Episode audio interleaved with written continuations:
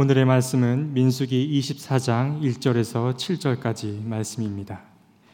발람은 자기가 이스라엘에게 복을 빌어주는 것이 주님의 눈에 좋게 보였다는 것을 알고는 매번 의뢰하던 것처럼 마술을 쓰려 하지 않고 대신 광야 쪽으로 얼굴만 돌렸다.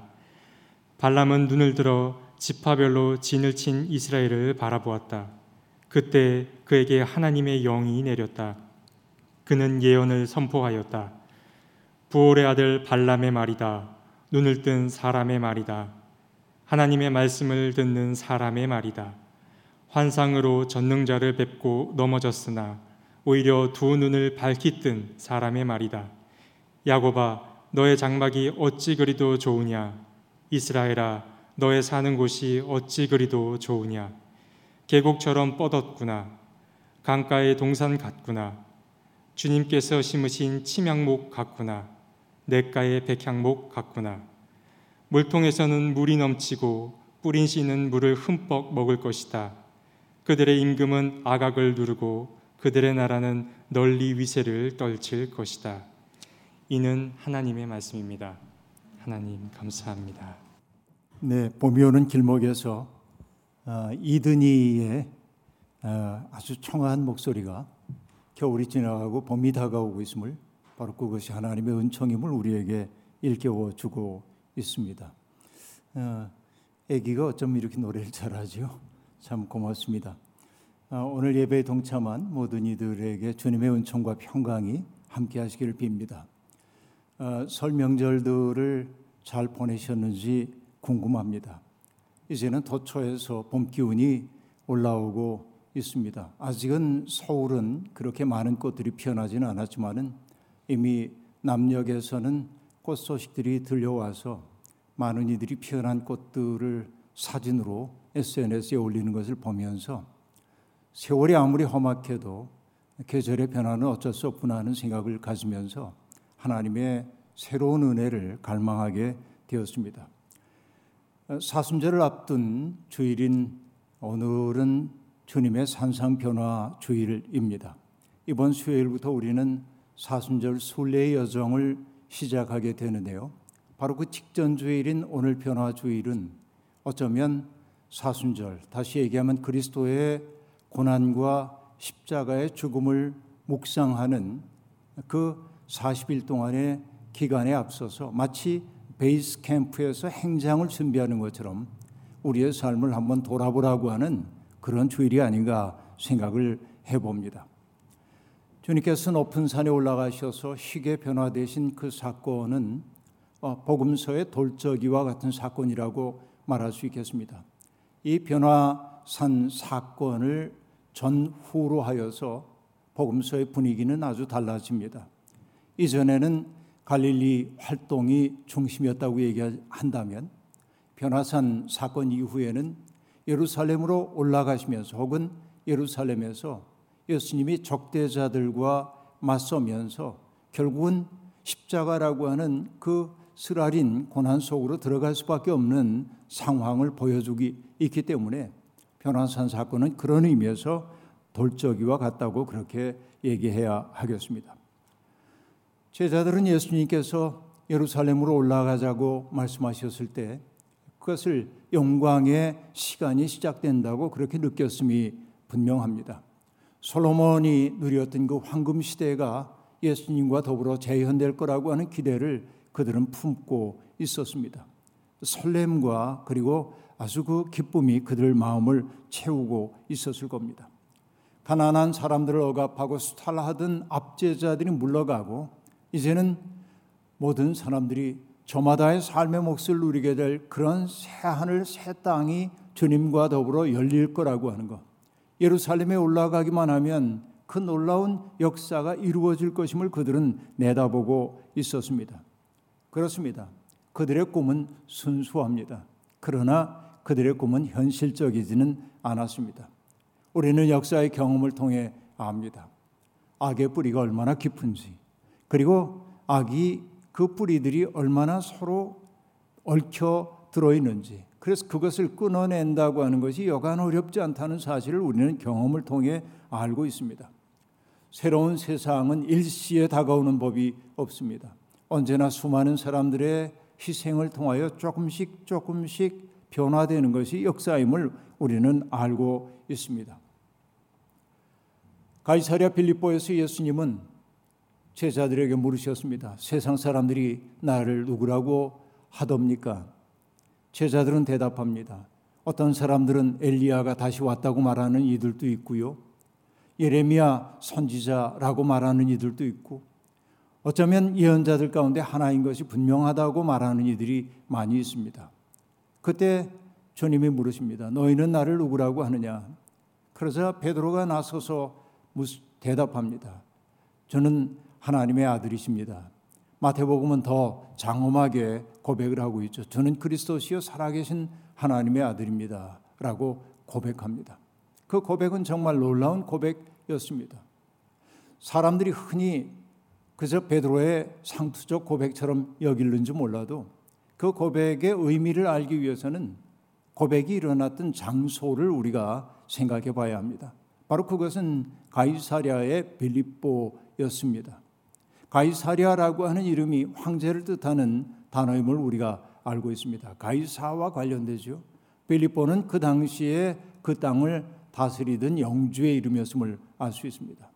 다시 얘기하면 가이사랴 빌립보라고 하는 도시는 헬레니즘 문화를 전파하기 위해 만들어진 새롭게 리노베이션된 그러한 기획 도시였다고 하는 말입니다. 그 가이사랴 빌립보라고 하는 곳에는 수없이 많은 로마의 신전들이 서 있었고 헬레니즘 문화를 전파하기 위한 극장 건물들이 들어서 있었음이 분명합니다. 어쩌면 목욕 시설도 있었는지 모르겠습니다. 곳곳마다 로마의 신상들이 서 있었을 겁니다. 바로 그런 장소입니다. 게다가 그 당시만 하더라도 로마의 황제는 신적 존재로 수왕을 받고 있었기 때문에 소아시아에서 황제 숭배가 성행하고 있었고 가이사랴 빌립보 또한 다르지 않았습니다. 그러니까 로마의 문명, 로마가 신의 국가라고 하는 그런 사실을 가시적으로 보여주고 있는 그 장소에서 주님은 너희를 너희는 나를 누구라고 하느냐 물으셨고 베드로는 주님이 바로 주님이시고 하나님의 아들이라고 고백하고 있습니다. 이 말 속에 담겨 있는 의미는 무엇입니까?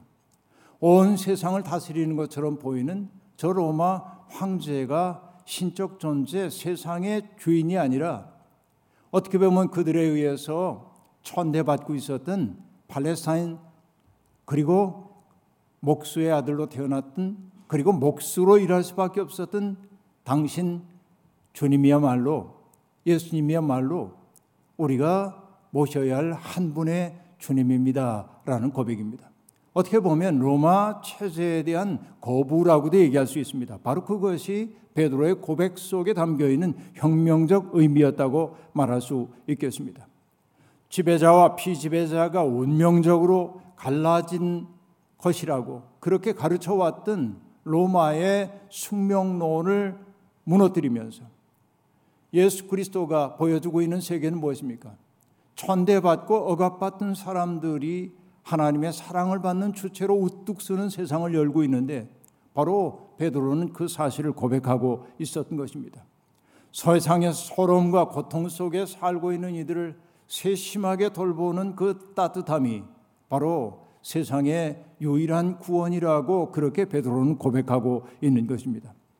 그 고백을 들으신 주님은 비로소 제자들에게 당신을 기다리고 있는 운명에 대한 이야기를 하십니다. 내가 예루살렘에 올라가면은 영광을 받을 것이 아니라 거기 수없이 많은 사람들, 장로들, 대제사장들, 율법학자들에게 박해를 받고 십자가의 죽임을 당할 것임을 얘기합니다. 그리고 사흘 만에 부활할 것도 예고하십니다. 그러나 제자들에게 그 예수 그리스도의 가르침은 청천벽력과도 같은 소식이었습니다. 머릿속에 온통 영광만이 가득 차 있는 사람들에게 고난 혹은 십자가라고 하는 것은 금기시 되어야만 하는 내용이었기 때문에 그렇습니다. 베드로는 예수님을 붙잡고 마치 꾸중을 하듯이 얘기합니다. 그래서는 안 된다고. 그래서는 안 된다고. 그렇습니다. 베드로의 고백은 위대했지만은 그의 고백 속에 하나가 빠져 있었는데 그 위대한 고백이 성취되기 위해서 고난이라고 하는 시련의 골짜기를 통과해야 한다는 사실을 베드로는 받아들일 수가 없었던 것입니다. 그렇습니다. 베드로는 좋은 제자였습니다. 하지만은 아직 깨닫지 못하는 것 있었습니다. 새로운 세상은 저절로 열리는 것 아니라 하늘로부터 뚝 떨어지는 것 아니라 누군가의 희생을 통해서 열리는 세계라는 사실을 말입니다. 주님은 다른 누구도 아닌 자기 자신을 희생의 제물로 바치려 하신다는 사실을 베드로를 비롯한 제자들은 받아들일 수가 없었던 것이지요. 주님의 그 예고 이후에 제자단에는 깊고 두려운 침묵이 드리웠을 것임이 분명합니다. 그런 며칠 후 주님은 베드로와 야고보와 요한을 데리고 높은 산 위에 올라가셨습니다. 제자들은 영문을 몰라 했지만은 그곳에서 주님의 모습이 희게 변화되는 놀라운 광경을 목격하게 되었습니다. 그리고 그들은 엘리야와 모세가 나타나서 주님과 더불어 이야기를 나누고 있는 모습을 지켜보았습니다. 바로 그것이 변화산에서 벌어졌던 사건입니다. 이 사건의 의미를 어떻게 보아야 할까요? 이것을 생각해 볼 때마다 저는 요한계시록에 등장하고 있는 이야기의 배열과 관련시켜 생각해 보곤 합니다. 아시다시피 요한계시록은 1장부터 3장까지는 소아시아의 일곱 교회 보내는 편지의 내용으로 되어 있습니다. 그리고 4장과 5장에서는 영광스러운 하늘 보좌의 광경을 보여주고 있습니다. 무대의 중앙에 보좌에 앉으신 하나님이 위엄에 찬 모습으로 앉아 계시고 그의 주변에 스물네 장로들이 멸류관을 쓴 채 주님을 옹위하여 앉아 있습니다. 그리고 앞뒤로 눈이 달려 있는 네 생물들이 주님과 더불어 있습니다. 그리고 그들이 각각 하나님을 찬미하는 노래를 부르는 것을 요한은 보았던 것이지요. 그리고 그 보좌 옆에는 죽임을 당한 것 같은 어린 양이 있음을 보았습니다. 이것은 정말로 놀라운 천상의 광경이었습니다. 도대체 왜 그 천상의 광경 이야기가 그렇게 등장했을까요? 그 이후 6장부터 나오는 것은 옛 세계가 무너지기 위해 겪어야 하는 수없이 많은 시련의 이야기들, 재난의 이야기들이 지속됩니다. 비전 없이 완성된 세계에 대한 비전 없이 고난을 겪어낼 수가 없음을 알았기에 요한계시록의 저자는 먼저 하나님의 완성된 세계의 비전을 먼저 보여주고 있습니다. 역사가 궁극적으로 도달해야 할 오메가의 그 지점을 먼저 보여주므로 현실적인 고통을 겪고 있는 이들이 고통 속에서도 희망을 잃지 않도록 했다는 말입니다. 그 때문에 수없이 다가올 고난에 대한 이야기를 하다가 중간중간 요한계시록 7장과 14장에는 하늘의 광경, 영광스러운 광경을 거듭거듭 보여줍니다. 고난 속에 살고 있는 성도들에게 희망을 잃지 말라고 하는 메시지가 그 속에 담겨 있습니다. 고난은 믿는 사람과 믿지 않는 사람들에게 동일하게 다가옵니다. 하나님을 믿는 사람이라고 고통으로부터 예외된 것 아니기 때문에 그렇습니다. 그렇기에 고난의 시기를 지나고 있는 사람들에게 필요한 것은 무엇입니까? 하나님에 대한 굳건한 믿음입니다. 그리고 인내하는 믿음입니다. 그 때문에 요한계시록 14장 12절은 말합니다. 하나님의 계명과 예수를 믿는 믿음을 지키는 성도들에게는 인내가 필요하다라고 말이죠. 그러니까 인내하는 믿음이 필요합니다. 그냥 막연히 참고 견디는 것 아니라 하늘의 비전을 본 자로서 견딜 수 있는 것이지요. 바로 그것이 요한계시록의 배치입니다. 변화주일의 사건도 똑같습니다. 이제 순환의 어두운 골짜기로 들어갔지만 그러나 그 순환은 막연히 당하는 고통이 아니라 하나님의 영광스러운 계획 속에서 벌어지는 일임을 주님은 넌지시 보여주고 싶었던 것입니다. 믿음으로 사는 사람들은 눈에 보이는 것만 의지하여 살지 않습니다. 믿음의 사람들은 길 없는 곳에 길을 만드시는 하나님을 신뢰합니다. 하나님은 넘실거리는 바다에도 길을 내시는 분입니다. 아무것도 살 수 없는 사막에 꽃이 흐드러지게 피어나게 하는 분 바로 그분이 하나님이십니다. 히브리서 기자도 그 때문에 믿음은 바라는 것들의 확신이요 보이지 않는 것들의 증거라고 이야기했습니다. 믿음의 눈을 뜨면 이전에는 보이지 않던 것들이 우리 눈에 보이기 시작합니다. 눈을 떠야 세상이 하나님의 숨결로 가득 차 있음을 알 수 있습니다. 역사를 이끌어가는 것이 저 잘난 사람들처럼 보이지만 그러나 역사의 이면 속에서 역사를 완성의 방향으로 이끌고 가고 있는 분이 하나님이심을 신뢰할 수 있게 되는 것입니다. 믿음의 눈을 떠야 합니다. 믿음의 눈을 뜬 사람이 바로 신비가입니다. 구상 시인은 하늘의 사과 속에는 이라는 시에서 사과 하나 속에 있는 것들을 이야기합니다. 그 속에는 구름이 놀고 대지가 숨을 쉬고 그리고 강이 흐르고 태양이 불타고 달과 별들이 속삭이고 땀과 사랑이 스며들어 있다고 말합니다. 무심코 우리들이 먹는 사과 하나 속에서 시인은 구름을 보고 대지를 보고 있고 강을 보고 있고 태양을 보고 있고 달과 별을 보고 있고 농부의 땀과 수고로움을 보고 있는 것이지요. 바로 이것이 신비가의 눈이라고 얘기할 수 있겠습니다. 구상 시인은 신령한 소유라고 하는 시에서 말합니다. 이제사 나는 탕아가 아버지 품에 되돌아온 쉼회로 세상 만물을 바라본다라고 노래합니다.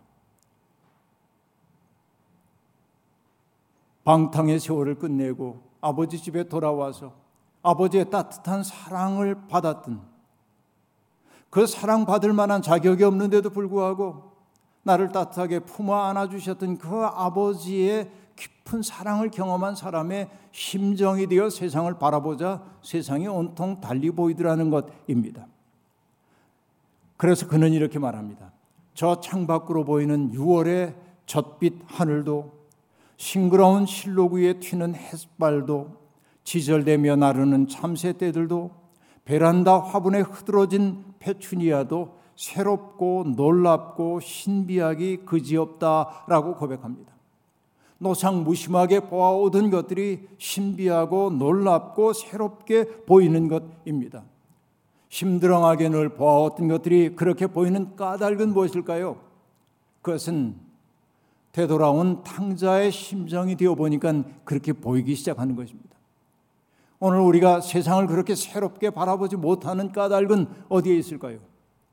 집에 있으면서 늘 군시렁거리며 살았던 마다들의 마음, 뭔가 권리 주장을 하고 싶지만 참아 하지 못하는 마다들의 심정으로 세상을 바라보고 있기 때문에 우리는 이 세상의 은혜의 세계임을 보지 못하는 것 아닌가 생각해 봅니다. 믿음으로 산다고 하는 것은 눈에 보이지 않는 질서를 바라보는 것인 동시에 그 질서를 우리의 삶 속에 끌어, 끌어들이는 겁니다. 저주하고 원망하고 투덜거리는 것 아니라 축복하며 사는 것. 그저 고마워하며 사는 것 그것이 믿음의 삶이라고 하는 말입니다. 오늘은 저주를 위해 부름을 받았으나 축복의 말을 할 수밖에 없었던 한 사람의 이야기에 귀를 기울여 보려 합니다. 애굽을 탈출하여 홍해를 건넌 후에도 출애굽 공동체는 많은 어려움을 겪을 수밖에 없었습니다. 먹을 것과 마실 것이 없어서 어려움을 겪어야 했고요. 뿐만 아니라 그 땅에 이미 터잡고 살고 있었던 수많은 유목민들의 억압을 견딜 수밖에 없었습니다. 길이 막힐 때마다 그들은 가까운 길 버려두고 먼 길 우회할 수밖에 없었습니다. 그 어려움에 직면할 때마다 백성들은 자기들을 이끌어낸 모세와 아론을 원망하곤 했습니다. 그들의 말에도 일리가 있습니다. 어찌하여 당신들은 우리를 이집트에서 끌어내어 이 고약한 곳으로 데리고 왔소. 여기는 씨를 뿌릴 것도 못 되오. 무화과도 포도도 석류도 없고 마실 물도 없소. 가까스로 위기를 넘겨도 또 다른 위기가 찾아오곤 했습니다. 그 여정 가운데 그래도 모세와 백성 사이에 중재 역할을 감당했던 사람이 둘이 있었는데 하나는 모세의 누인 미리암이고 또 하나는 모세의 형이었던 아론인데 그 백성들의 마음을 위로해 줬던 미리암도 가데스 바네아에서 세상을 떠났고 그리고 사람들의 마음을 위로하고 다독거려 줬던 아론도 에돔 땅 경계 부분인 호르산에서 세상을 떠나버리고 말았습니다. 출애굽 공동체가 느끼고 있는 상실감의 크기가 얼마나 큰지 모릅니다. 그런 우여곡절을 겪으면서 출애굽 공동체는 마침내 요단강 건너편 모압 평지에 진을 쳤습니다. 이제 잠시 숨을 고르고 요단강을 건너 약속의 땅으로 이제 가면 될 일입니다. 그런데 또 다른 위기가 찾아옵니다. 자기 땅을 침범당했던 모압 왕 발락은 두려움에 사로잡혔습니다. 발락이라고 하는 이름은 디베스테이터, 약탈자라고 하는 뜻입니다. 약탈자가 두려움에 사로잡혔습니다. 그 거대한 탈출의 무리들이 자기들을 짓밟을지 모른다는 공포가 그들 속에 있었습니다. 주변 나라들의 도움을 받을 수도 없었습니다. 그래서 그가 생각해낸 것은 마술사를 불러가지고 그들을 저주하게 만드는 일이었습니다. 그렇다면 그의 뇌리에 떠오르는 사람은 하나였습니다. 발람입니다. 인근 지역에서 능력 있는 사람으로 정말 많이 알려져 있던 사람이 발람이기에 발락은 볼에 있었던 발람에게 사람들을 보냅니다. 볼이라고 하는 뜻 자체가 마술사라고 하는 뜻이니까 발람이 있기에 적합한 장소였는지도 모르겠습니다. 부돌입니다. 볼이 아니라. 부돌은 장소 이름이지만 마술사라고 하는 뜻입니다. 발락은 사신들을 보내며 그에 대한 깊은 신뢰를 드러내며 자기에게 와달라고 부탁합니다. 그러면서 이렇게 말하죠. 그대가 복을 비는 이는 복을 받고 그대가 저주하는 이는 저주를 받는다는 것을 나는 알고 있습니다. 라고 말합니다. 청을 들은 발락은, 발람은 즉각 응답하지 않고 하나님의 계시를 기다립니다. 그 밤에 하나님께서 현몽하셔서 그에게 경고하십니다. 너는 그 사신들과 함께 가지 말아라. 이집트에서 나온 그 백성은 복을 받은 백성이니 저주하지도 말아라 라고 말합니다. 발람은 두려움에 사로잡혔기 때문에 사신들에게 당신들의 총을 들어줄 수가 없다고 말하며 돌려보냅니다. 사신들은 자기의 왕인 발락에게 돌아가 자초지종을 다 거부합니다.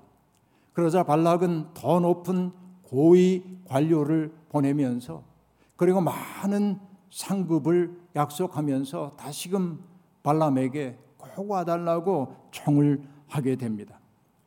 그러자 발람은 그날도 하나님에게 여쭤봐야 한다고 얘기하고 하나님께 청합니다. 처음에 하나님은 가지 말라고 말씀하셨지만 마음을 바꾸십니다. 그리고 뭐라고 말하냐면 이제는 그들에게 가라는 거예요. 그들에게 가라. 하지만은 그들과 동행하되 내가 전하라는 말만 전하라고 엄중하게 일러 주십니다. 여러분 성경 이야기에 익숙한 분들은 발람이 발락에게 가는 그 행로 가운데 벌어졌던 일들을 기억하실 겁니다. 나귀를 타고 발람이 발락이 있는 곳을 향해 가고 있을 때 칼을 빼든 천사가 그의 앞길을 가로막습니다. 발람은 그 천사를 보지 못합니다. 그러나 나귀의 눈에는 그 천사가 보였습니다. 놀란 나귀가 길에서 벗어나 밭으로 들어갑니다. 발람은 화가 나가지고 때립니다, 나귀를. 그래서 길로 들어가도록 만듭니다. 가까스로 나귀가 길, 길로 나가려고 할 때 여전히 천사가 길 한 모퉁이를 막고 서 있는 것을 보면서 두려움에 사로잡힌 나귀가 길의 한쪽으로 이렇게 붙다 보니까 발람의 다리가 벽에 긁히는 일이 벌어집니다. 화가 난 발람이 또다시 그를 나귀를 때립니다. 그리고 조금 앞으로 가다 보니까 칼을 빼든 천사가 길을 가득 막고 서 있는 겁니다. 나귀는 좌로도 우로도 갈 수가 없었습니다. 그 때문에 그 자리에 주저앉고 말았습니다. 그러자 화가 난 발람이 지팡이를 들어 나귀를 때립니다. 그때 하나님께서 나귀의 입을 여셨습니다. 그러자 나귀가 말합니까? 나를 왜 때리냐고 묻습니다. 나는 당신에게 봉사하면서 지내오는 동안 당신의 말을 듣지 않은 적이 한 번도 없다고. 발람도 인정할 수밖에 없습니다. 그건 맞다고. 바로 그때 하나님이 발람의 눈을 열어 주시자 칼을 든 천사가 자기를 막고 있다는 사실을 깨닫게 됩니다. 여러분, 이 이야기 속에 담겨 있는 풍자가 잠옷 흥미롭습니다. 민수기 기자는 미래를 예지하는 것으로 유명한 사람, 그가 복을 빌면 복을 내리고 저주하면 저주한다고 사람들이 믿어 의심치 않는 그 유명자한 사람, 왕들까지도 존경할 수밖에 없었던 그 사람이 실은 얼마나 눈이 어두운 사람인지, 정말로 보아야 할 것을 보지 못하는 사람이라는 사실을 넌지시 일깨워주고 있습니다. 더 큰 풍자는 무엇입니까? 나귀도 보는 것을 그는 보지 못했다라고 하는 겁니다.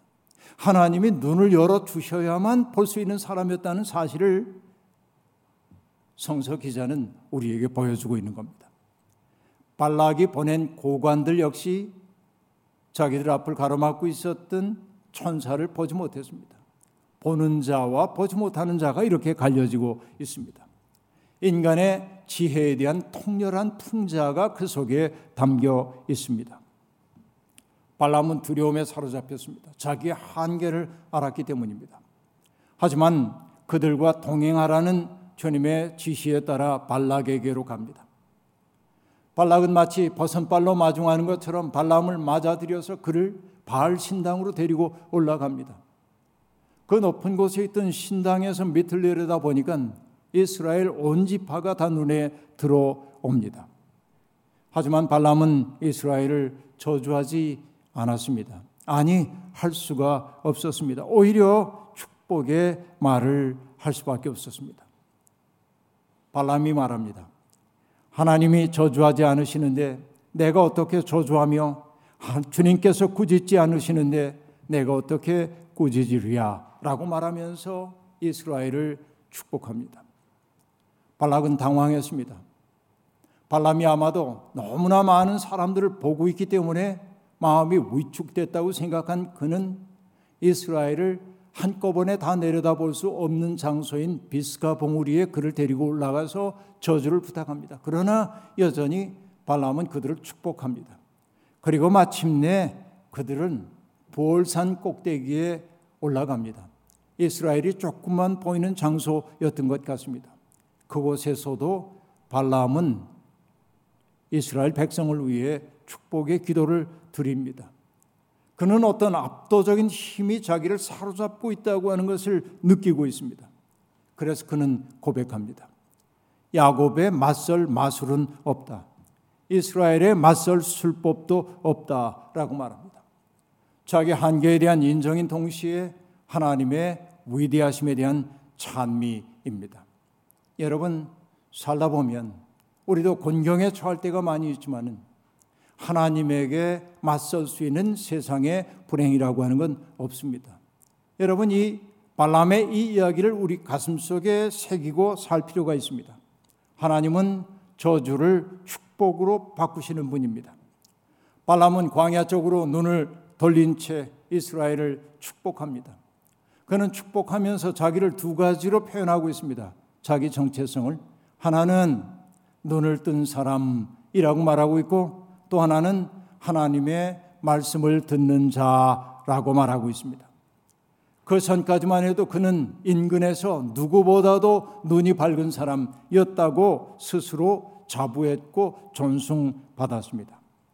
그는 단순한 마술자가 아니라 역사의 추세를 누구보다 예민하게 알아차리는 지식인이었다는 말입니다.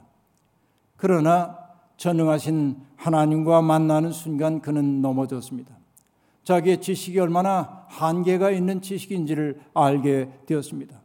자신이 본다 했으나 사실은 눈이 어두운 사람임을 그는 알아차렸습니다. 발람의 모습과 다마스커스로 향하던 사울의 모습이 겹쳐 보이는 것은 그 때문인 것입니다. 환한 빛과 만났을 때 그동안 나는 안다, 나는 옳다 자부했던 사울의 그 자부심은 무너졌습니다. 안다 했지만은 사실은 자기는 무지한 자였습니다. 나는 옳다라고 생각했지만 자기의 옳음이 궁극적 옳음이 아니라는 사실을 그는 인정할 수밖에 없었습니다. 그의 눈에 드리웠던 비늘 같은 것들이 떨어졌을 때, 그 실존의 어둠이 사라졌을 때 비로소 그는 보는 사람이 되었습니다. 보게 되자 그의 삶이 바뀌었습니다. 바로 이런 것입니다. 발람도 넘어졌다가 눈을 떴습니다. 그런 후에 고된 광야 생활에 지친 이스라엘을 한껏 축복했습니다. 저주를 위해 부름받았으나 축복할 수밖에 없었던 것이 발람의 운명입니다. 하나님이 하시는 일이 그러합니다. 때때로 살면서 시련이 찾아오고 여러 가지 어려움들이 여러분에게 찾아오지만 그러나 하나님이 개입하시면 시련과 어려움과 어둠은 축복을 가져오는 통로가 될 수도 있는 것입니다. 중요한 것은 눈을 뜨는 데 있습니다. 과연 오늘 우리는 눈을 뜨고 살고 있습니까? 눈을 뜬 줄 알고 있지만은 여전히 욕심과 이기심에 비늘이 덮여 마땅히 보아야 할 것을 보지 못하고 있는 것은 아닙니까? 오늘 우리는 하나님의 말씀에 귀를 기울이며 살고 있습니까? 세미한 가운데 우리에게 말씀하시는 그분에게 귀 기울이고 있습니까? 아니면은 마치 잃었다가 쓰러지는 물거품과 같은 정보의 바다에 떠다니느라고 정작 들어야 할 하늘의 소리는 놓치고 있는 것 아닙니까? 여러분, 우리는 세상을 달리 보는 사람이어야만 합니다. 하늘의 눈으로 세상을 바라볼 때 비로소 우리는 일희일비하는 널뛰는 삶에서 벗어날 수 있습니다. 시련이 다가온다 해도 하나님의 꿈을 우리의 꿈으로 삼고 산다면 우리는 결국 이겨낼 것입니다. 저주를 축복으로 바꾸는 하나님이 계시기 때문에 그렇습니다. 눈을 뜬 사람이 될 때 우리는 위기에 처한 사람들을 축복하고 그들의 설당이 되어줄 수 있습니다. 누군가의 설당이 되어줄 마음이 내 속에 자라날 때 우리를 괴롭히는 실존의 어둠 또한 쓰러질 것임이 분명합니다. 높은 산에 올라가 희게 변화되신 주님에 대한 기억을 가슴에 품을 때 지금 비록 우리가 시련 어둠 속에 있을지라도 그 완성의 세계, 그 아름다운 하늘의 세계를 내다보며 갈 때, 목표를 정한 사람으로 살게 될 때, 우리는 현실의 고난을 이길 수 있고, 간신히 이기는데 그치지 않고, 저주를 복으로 바꾸는 복된 삶을 살 수 있을 겁니다. 오늘 예배 자리에 동참한 모든 사람들이 바로 그러한 복을 매게 하는 인생 삶으로 스스로 눈을 뜰 뿐만 아니라 누군가의 눈을 뜨게 만드는 아름다운 봄의 사람들이 되기를 주의 이름으로 축원합니다. 아멘. 주신 말씀 생각하며 거듭의 기도 드리겠습니다. 하나님 스스로 눈을 뜬 사람이라고 자부하지만 사실 우리의 눈이 얼마나 어두운지 모릅니다. 세상은 하나님의 숨결로 가득 차 있건만 우리는 마치 하나님이 멀리 계신 것만 같이 그렇게 느끼며 살 때가 많았습니다. 세상에 있는 모든 것들 속에 하나님의 은혜가 깃들여 있건만 우리는 언제나 빛보다 어둠을 보는 데 익숙한 사람들이었습니다. 하나님 이제는 달라지고 싶습니다. 눈을 뜬 사람이 되어 살고 싶습니다. 하나님의 말씀을 듣는 사람 되어 살고 싶습니다. 이제부터는 탕자의 심정으로 이 세상을 바라보며 살고 싶습니다. 주님 그래서 우리를 통하여 하나님의 은총이 세상으로 흘러가는 통로가 되기를 소망하는 우리들에게 복을 더하여 주옵소서. 예수님의 이름으로 기도하옵나이다. 아멘.